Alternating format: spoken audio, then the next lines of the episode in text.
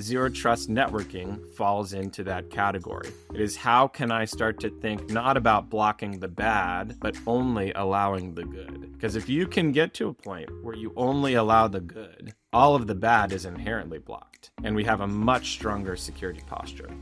Welcome to Altitude, the unsung heroes of cloud transformation, a podcast by Aviatrix. Today, more and more enterprises are moving their business up to the clouds as the race to innovate continues. In this multi cloud world, IT leaders and teams find themselves behind the wheel where they are confronted with both new challenges and new opportunities. On Altitude, we explore the voices and stories of the people who are overcoming these challenges every day to drive their business to the next level. Be sure to subscribe on your preferred listening app and stay tuned for this episode. Hello and welcome everyone to another episode of Altitude. Of course, I'm your host, Woody Woodworth. We have an awesome show for you today. I have with me one of my favorite people and one of the best security minds on the planet. Chris McHenry. He is a director of solution strategy at Aviatrix, and we are here today to talk about a topic that's near and dear to my heart, which is zero trust networking. And the reason I wanted to focus on this topic is first and foremost, Chris is an expert in this topic and has a lot of good stuff to say. But also in the previous podcast we did, uh, if you haven't checked it out, please do check it out with Heather Zay about cloud security. We touched upon the subject of zero trust networking and I really wanted to dive more deeply into the subject because I want to tear it apart, discover it, put it all back together again for you, the listener. Um, so, Chris, welcome to the show. Thanks for being here. Yeah, thanks, Woody. It's great to be here. Absolutely. So, uh, yeah, let's just kick off with the subject zero trust networking. I guess I first picked up on this term maybe about a year ago. I started seeing it in some of the industry websites and uh, industry blogs and news sites and stuff like that, networking world but I suspect that it's been around probably longer than that. So maybe we could just unpack the term. So the term zero trust, first off, I think it's a great marketing term, right? I mean, the, yeah. we can talk a little bit more about about what it actually means because I think that is one of the most important pieces here is is figuring out not just the theoretical but also how we can practically implement this kind of kind of thing. But the, the term zero trust has been around for a while. Uh, I think it was an analyst at Forrester that that that kind of um, initially talked about it. And then, really, over the last four or five years, it's gained steam. You know, one of the big things, uh, several kind of big market movements that I think started capturing it. I remember uh, maybe in the late 2010s.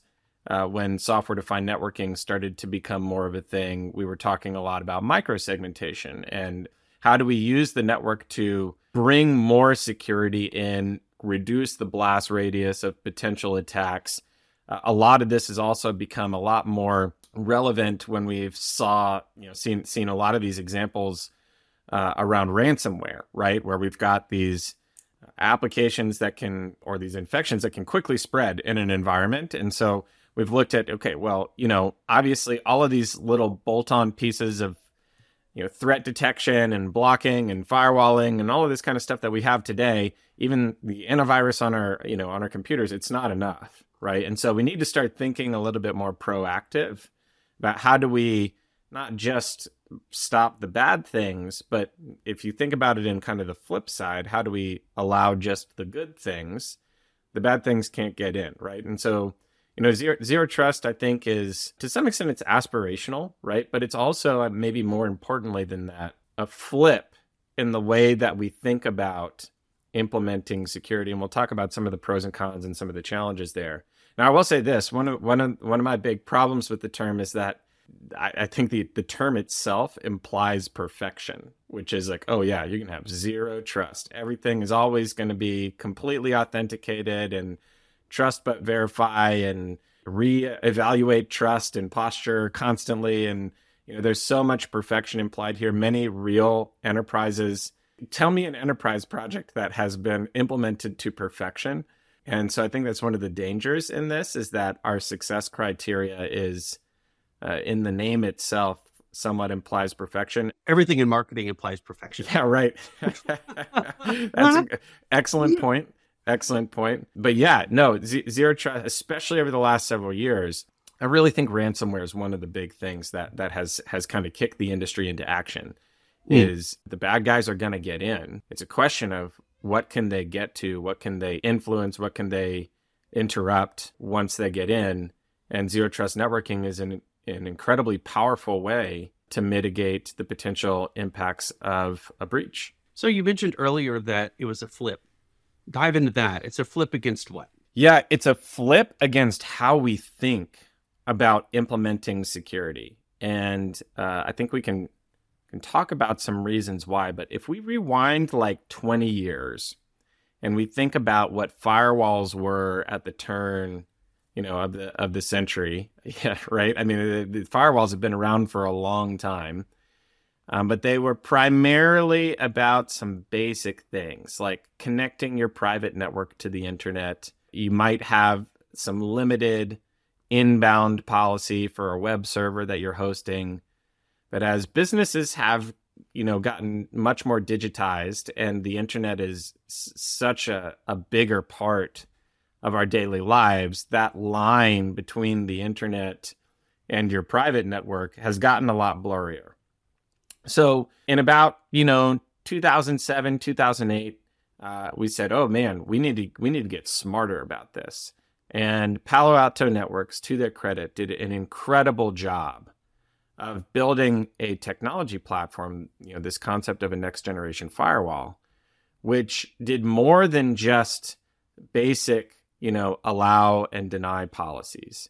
It started to look inside the traffic and it did this thing called threat detection. Palo Alto, I remember I was competing against them at the time and amazing. Like I said, it was it was really amazing um, seeing seeing them come in because what they would do is they would take their firewalls and they'd take the traffic and they'd mirror that traffic to the firewalls and they'd say, "Hey, just look at all these things that we can see. Look at all these threats that we detected, that we discovered, and if you had a Palo Alto firewall here, then we would be blocking those." And so we went through this phase from about 2007 to 2015 where threat detection was the thing that you needed to do because your enterprise and your applications were so incredibly complex. You didn't know what somebody needed, what somebody didn't need. Uh, I'm sure that that many many organizations, you know, very simple uh, kind of example of this is many organizations struggle to uh, do basic things like URL blocking for for their users, right? Figure out which which domains and which sites people can go to because the users do, you know, they, they do lots of different things, right? Okay, if I can't solve that perfect allow list, I can at least detect the threats. And we had tools like Palo Alto that made that incredibly successful. On on the on the um, the workstation side, uh, we had also an incredible amount of innovation in endpoint detection and response, network detection and response. It's about detecting and responding to something that is already attacking you, right?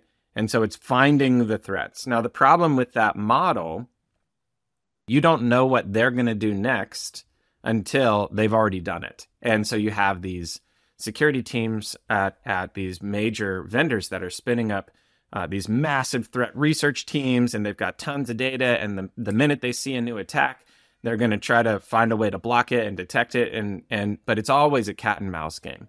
And so I think we saw around 2015, 2016, we saw some massive incidents where a couple things changed. One, uh, again, I'll, I'll, go back to ransomware uh, as an example.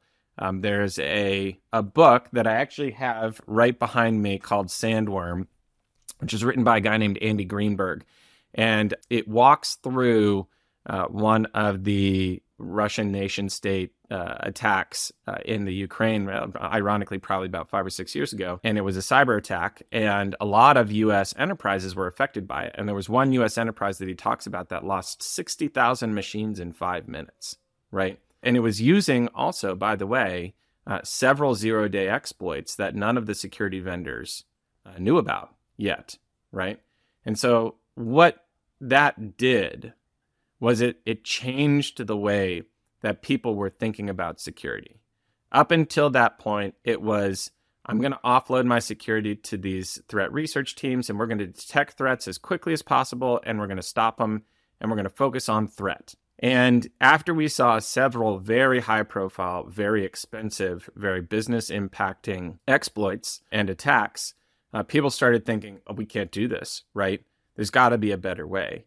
And that's really where zero trust started to take off. Does this predate SolarWinds? This predates SolarWinds. Actually, this the actually this was a similar uh, scenario right. with SolarWinds. It was another supply chain attack. This particular attack was uh, based on a piece of tax and accounting software that every enterprise was think about like the TurboTax for Ukraine, right?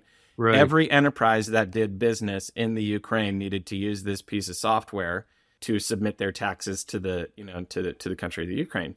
And if you were an international business and you didn't have your network isolated between your business operations in Ukraine and you know, business operations elsewhere, and you had to use this tax software, that tax software was the you know that that was the thing that got uh, the attackers in, and then they instituted a, a, a, ransomware attack that was primarily aimed at disruption, not just monetization, but disruption. Uh, ironically, fun you know, little anecdote of the story too.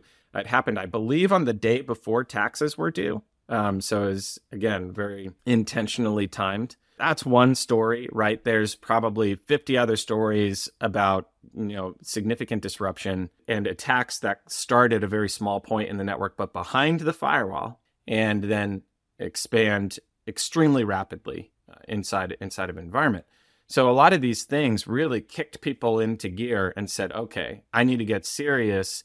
Not about detection, just about detection. Detection's important, right? But I need to get serious not about detection, but I need to get serious about prevention. And that is the fundamental shift, right? We were thinking mostly from the perspective of security about detection, maybe some preventative measures like basic things like patch management, vulnerability management. Uh, zero trust networking falls into that category. It is how can I start to think not about blocking the bad, but only allowing the good. Because if you can get to a point where you only allow the good, all of the bad is inherently blocked. And we have a much stronger security posture. Okay, so let me reframe this then for, for myself and the listener to make sure I got it correctly. We have this period where Palo Alto emerges as the poster child of security, kind of if we do the meme thing, you know, how it started versus how it's going now, right? That that popular kind of meme presentation. So how it starts yep, yep. with modern enterprise security, maybe. I think you mentioned early 2000s. Palo comes out and says it's about deep inspection, it's about threat detection and prevention, it's about blocking the bad guys. And then that seems to prosper for a while. And then some years later, about what time did you mention we get this um 2014 2015 timeframe. I, okay. I can't remember exactly. Okay. And then suddenly the tables turn around uh, 2014 and we see more sophisticated hackers able to penetrate that strategy. And i assume that what they're doing is instead of acting as a known bad entity which palo or checkpoint or fortinet et cetera are going to block all these next gener- generation firewalls are pretty queued up on uh, detecting bad things, they're riding in on good signals. Isn't that correct? Yeah. They're able to circumvent that concept of let's let's pretend to be a bad entity. Let's find a way to masquerade ourselves as a good entity. Once we get in, we're going to move laterally, right? And thus they're impersonating as something or someone you trust. Thus, zero trust means don't trust anything or anyone because that signal, which you think is accurate or trustworthy or good, in fact, could be nefarious. Is that correct? I would say that's one piece of it, right? Okay. Understanding how and who to trust uh, is, is, an incredibly important part of zero trust. But I, I actually break it down into two things. To, to implement a zero trust policy, you need to understand who and what it's what's it's what it's allowed to do. So the who that you know, do I trust this person in the first place, right? That that's an important one. And then the second piece is the what, right? So what are you once I trust you, what are you allowed to do? And in both pieces of that, we need to have like really good sources of identity, really good sources of trust. And then the second piece is we need to have really granular policy, right? Because I might trust someone, but not too much, right? And so if I trust you just a little bit, then we're only going to allow you to get to things that are non sensitive. And so both of those things are important. Importantly, you can work on both of them at the same time, and individually, they'll both get you benefit. That is kind of an interesting piece of it. But I actually would break it down a little bit motivationally here is I think, and this is maybe my opinion, but I think that in the 2000, like 2010s, the attackers just became much more sophisticated And in addition to sophistication, there was monetary incentive. So the introduction of ransomware, the acceleration of nation state attackers and motivation behind that, it heats up the cat cat and mouse game. Before the monetization, where we're looking at, you know, not just ransomware, but also crypto mining as an example, right? Because let's say that I get into your network and I want to make money off of it. I just turn your entire, you know, every single machine that you have into a Bitcoin miner and we're printing free money essentially, right? Right. So so that that monetization where we started seeing things that weren't just people trying to be disruptive, but people trying to make money off of other organizations by exploiting them, that really upped the sophistication because when there's money involved, then people are incentivized to invest in it. Yeah, here's an interesting question before we get too far along that thought. It's interesting you mentioned that, you know, around 2010, more professional kind of cyber criminal that's really after serious money, serious capitalization. I don't want to say like an organized crime kind of thing, but almost like a syndicate, right? Like these people are yep. well trained, they know what they're doing, they're going for big big prizes. That seems to coincide with the rise of cloud. Is that a coincidence? Ooh, they are absolutely related. Okay. Right? For a lot of probably nuanced reasons. But what I will say is that one of the things that cloud did is it essentially killed the perimeter. And many of these legacy security technologies were designed to be able to secure things when I own a physical demarcation between my private network and my physical data. Remember, the data then, the data is still physical. It is on disks in your data center, on tapes attached to the network, right? There's a physical demarcation between my network and the internet. It's a cable that plugs into a firewall. And when we move to cloud, the, the, the perimeter starts to get really, really messy, right? And uh, one of the things that has always been surprising to me about cloud networking is how ridiculously easy it is to put something on the internet. And that's great for a developer, right? I mean, it's kind of the, the, the easy button thing. As a security professional, it makes me really nervous. Like, let's take this as an example. So now you have cloud, you have these developers, they're going out and they're building these applications, and one of them says, Oh man, I need this app that I'm building to query my BI system that lives on premises. So you go to the networking team, and the networking team builds a VPN tunnel to that little area in the cloud where you've got your application deployed. And in that moment, my perimeter disappeared. And so now it's just there's so many doors that you can go knocking on. It's like I used to have this one giant, you know, metal door with a 15 combination lock. Now I have thousands of doors and I really only need one of them to be open in order to exploit an organization. I think that's one of the the big things, right? Is the internet just the perimeter started to dissolve because of cloud. The internet started to get much more intertwined. We have things at the same time like BYOD, right? Which are doing, you know, BYOD doesn't exist if cloud doesn't exist because you have to be able to. The reason you do BYOD is because you can go to a coffee shop and you can work, right?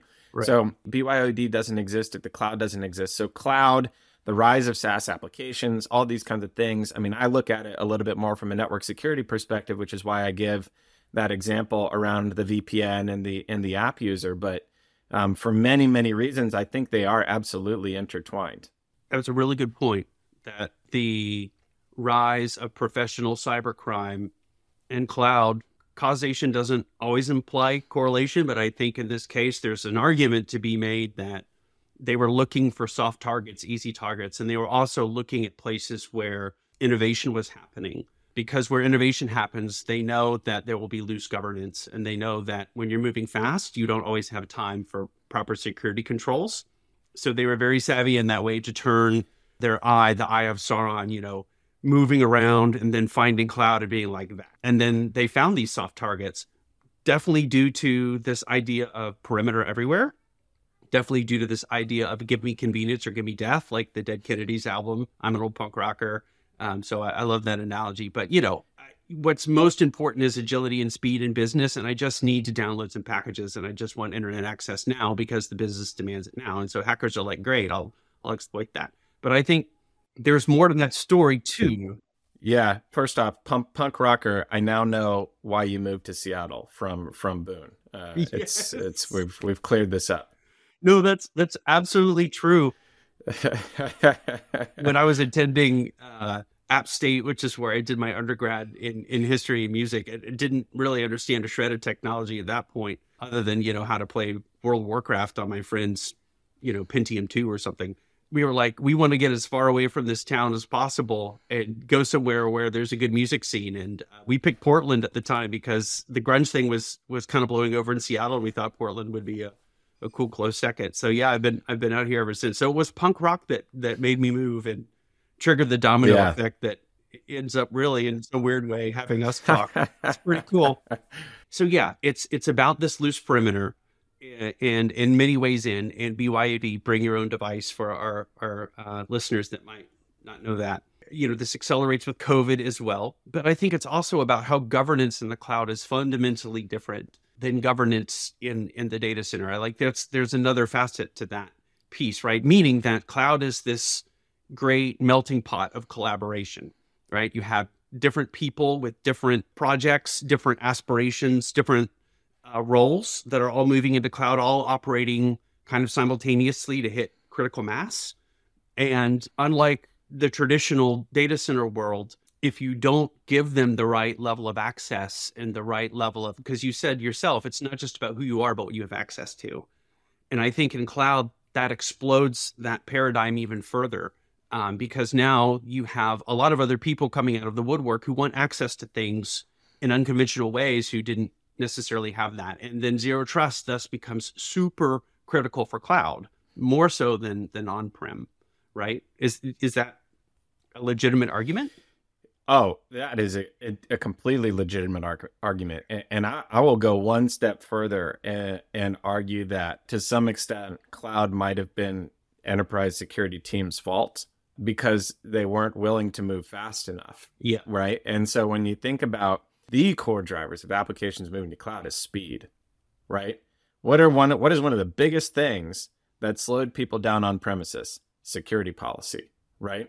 I mean, I still to this day have worked with a number of organizations we'll talk about this because I think this is I think this is actually one of the most important problems for us to solve is that we need to be able to do security at speed, at the speed that cloud expects, right?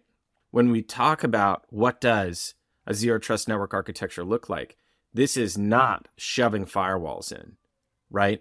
Because if I do that, we're going to just go around them again as an application owner. So so that speed, right? Still, multiple organizations, very common. I hear, hey, my firewall, my rule request time frame.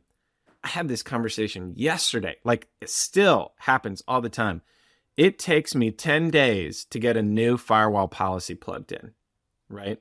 Don't tell me you're going to go do least privilege access because I'm now going to have to, to to slow down every single little thing that I do by 10 days. Every single time I need a new policy, I need to I need to uh, I need to wait 10 days for that to get put in the firewalls. And that that was the old way, that's the on-prem way. So to some extent, if you think about one of the core drivers to the cloud being speed, uh, one of the things that application owners were trying to get away from was the slowness of the security policy. And and on some respects, what happened was they said, I'm going to take this on myself. I can do good security. We're going to use things like security groups. We're going to use things like shifting that security left and building it into my development pipelines. And you know what, what we'll take care of the security security team. We're going to do this in a cloud like way. It's going to be faster and it's still going to be secure. Now, Unfortunately, uh, people don't. That's that's like honor system right there. It's like I promise, trust me, I'll do it better, right? So the governance that you had mentioned beforehand is critically important. Uh, but as we do that, um, we really need to think about how we rein the security back in. And yes, zero trust. We'll, we'll get back to zero trust. Zero trust is an important component of this. But I would say more broadly, when we rein the network security back in, we cannot impose the speed penalty. We have to do it in a way that's cloud first. And that's another big transition and a, and a thought process change for security organizations. Zero trust is not the only way, right? We, we actually need a combination between threat detection and zero trust. You will not be able to do full perfect zero trust in every part of your business. Should you do it in your crown jewels? Yeah, we should start there. Start in the data lake. Start in the places that have PII. Start in the places that have PCI. By the way, nice little aside: PCI, one of the most successful, you know, security certification programs of all time. It, one of the big fundamental components of PCI is network segmentation. You can think about it a little bit like a bubble of zero trust, where anything that has cardholder data needs to stay inside of this bubble, right? So, so that's a perfect example of how zero trust can help us apply proactive principles to security in certain areas, but maybe other areas you just need visibility and threat and the ability to respond and, and all of that kind of stuff. So, more broadly than just zero trust, I think it's critically important for network security teams, for security teams to think about how, as we start to implement security in the cloud, uh, whether it be threat detection, whether it be you know uh, threat prevention with something like zero trust, we need to be able to do it at the speed that cloud expects. Because if the cloud slows down, we lost our value. So then to complete the meme, how it started, Palo Alto, early 2000s, poster child for threat detection, threat prevention, known bad put, versus how it's going now, the other picture in the meme would be that things still aren't exactly perfect in cloud or far from perfect in cloud because zero trust network architecture first isn't the complete answer. And second, the existing tools and technologies like next generation firewalls are still too slow. Yes. Or maybe they were fine on prem, but then we're moving them to cloud as kind of a knee jerk reaction. And it's kind of in an ironic way foiling the reason that cloud began with in the first place, yes. which is speed, velocity, agility. That's exactly correct. Some people, like application owners, DevOps people, might be frustrated. I'm just going to role play here and be like, "Oh God, here come here comes IT again." Right? I just got away from this and then here they are chasing me around with their firewall stuff, and it's going to screw up my business. You know, maybe that's a challenge. I don't know. What other challenges around this are we seeing in the cloud? And then the second part of that question would be if there's a better way, what is it? Let's dive into that. How do we achieve this speed and velocity? How do we keep things secure? How do we make everyone happy? How do we give security professionals and network professionals the tools to collaborate successfully so that they're not you know, seen as the bad guy, but yet we keep these lines of business humming? Yeah, uh, man, great question. So I think you nailed it. First off, um, and it's it's so it's so interesting to me because way too often I've seen the reaction of enterprises as they start to rein in and govern the cloud landscape, where they just lift and shift their old security model into the cloud and so it's not a theoretical like we we shouldn't uh, we we can't impose the speed penalty. I mean, you you look at best practices for. I mean, there's plenty of there's plenty of architectures out there to bring your next generation firewalls with you to the cloud, and you build this centralized security hub, and you manage policy with the exact same tools that you had beforehand, and and we impose the speed penalty. One of the challenges too, I think fundamentally, and this is why there's opportunity. One reason I'm just super excited to be here at Aviatrix, right? is there are certain transitions where you kind of have to start from scratch. And one of the transitions that I have yet to see a traditional on premises vendor make without a wholesale replatform is making their product programmable. Right? There's no new NGFW vendors in the last 10 years, uh, five years even. And programmability didn't really become a thing in infrastructure until about 10 years ago, right? So every single vendor has a bolted on API. And it, to be honest, it shows, right? So when we think about one of the most critical things when we want to improve security and we want to avoid the speed penalty is we need to be programmable. We need to slide in into those pipelines. We need to use the same languages that people are using to deploy infrastructure as code. We need to have you know automated somewhat self-service policy uh, within within reason right? Within within uh, you know predefined guardrails and things along those lines. But whatever system that enforces that policy has to be as fast as cloud is. And uh, it's very difficult to do that a with legacy software and b second challenge it's difficult to do that if you have to think too much about the network actually right? Because one of the things that slows policy down is the application owner doesn't know the network. So the application owner comes and they say, "Hey, my application needs to talk to this other thing." And that's what they submit from a rule request perspective. Then there's somebody that has to go look at that, who understands the network topology, who understands where the control points are, who understands where the firewalls are. And by the way, it might not be one control point because, oh, by the way, if I'm in multi cloud, then I have multiple different languages, multiple different tools that I have to enforce policy. There's limitations and you know what I can do within a subscription in Azure versus between subscriptions in Azure. There's all of these little caveats. So there's a translation phase that happens. So the app owner says, Hey, this is my intent. This is the policy that I need. This is how my application behaves. And then I send that over to the network security translator. And this is okay, well, this needs to go in these four firewalls, and I'm going to create an NSG and I'm going to do these. So that's why it's 10 days, right? And then, oh, by the way, as soon as that application auto scales, I have to go back through that process again and I have to say, add this IP address because network security still uh, is based on IPs for the most part. Pause there there's a critical inflection point. So again, role playing. I'm a CISO or director of cloud cybersecurity. I hear this pitch. What you really need is a programmable security environment that can move at the speed of business and cloud. Blah blah blah. It's all architecture, and I say I've got that covered. I've got AlgoSec. I've got Tufin. I have this layer that's adaptive that speaks these APIs you mentioned. Everyone bolts on an API to be programmable, and that hasn't changed. The firewall field hasn't changed at all in the last five years. So these, you know, tools, Swiss Army knife tools have come out to do that umbrella programming across this big ecosystem. But what you're saying is that it's not just about that. It's about this ability to natively understand the cloud workload in the language that it speaks. And it doesn't speak IPs. IPs are just some other, I don't want to say irrelevant, but semi trivial data that the workload carries underneath it to get its job done. But that really there's an there's more important data that these applications and workloads yield that a policy engine could grab onto like in an elastic way to keep pace with this. Is this correct? Absolutely. And to to okay. generalize it a little bit, right? Back to zero trust. Remember the who, who are you and what are you allowed to do? IP addresses used to be the only the best form of identity that we had. You are this IP, so I will apply a policy to you, right?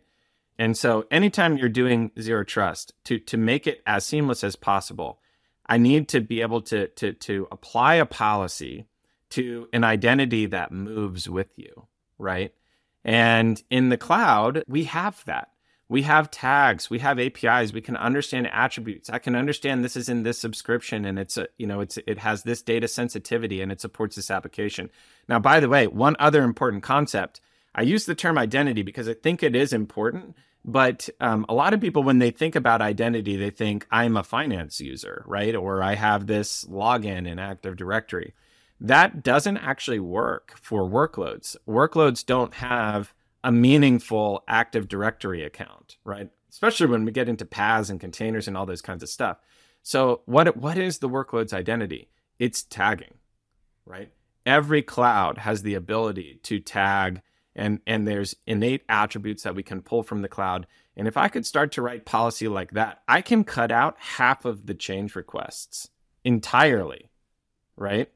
From a from a security policy perspective because as soon as a new workload spins up or that workload gets rebooted and it gets a new IP address, I understand the tags, I understand the identity of that workload, not its IP address, and the policy can automatically evolve instantaneously. Awesome.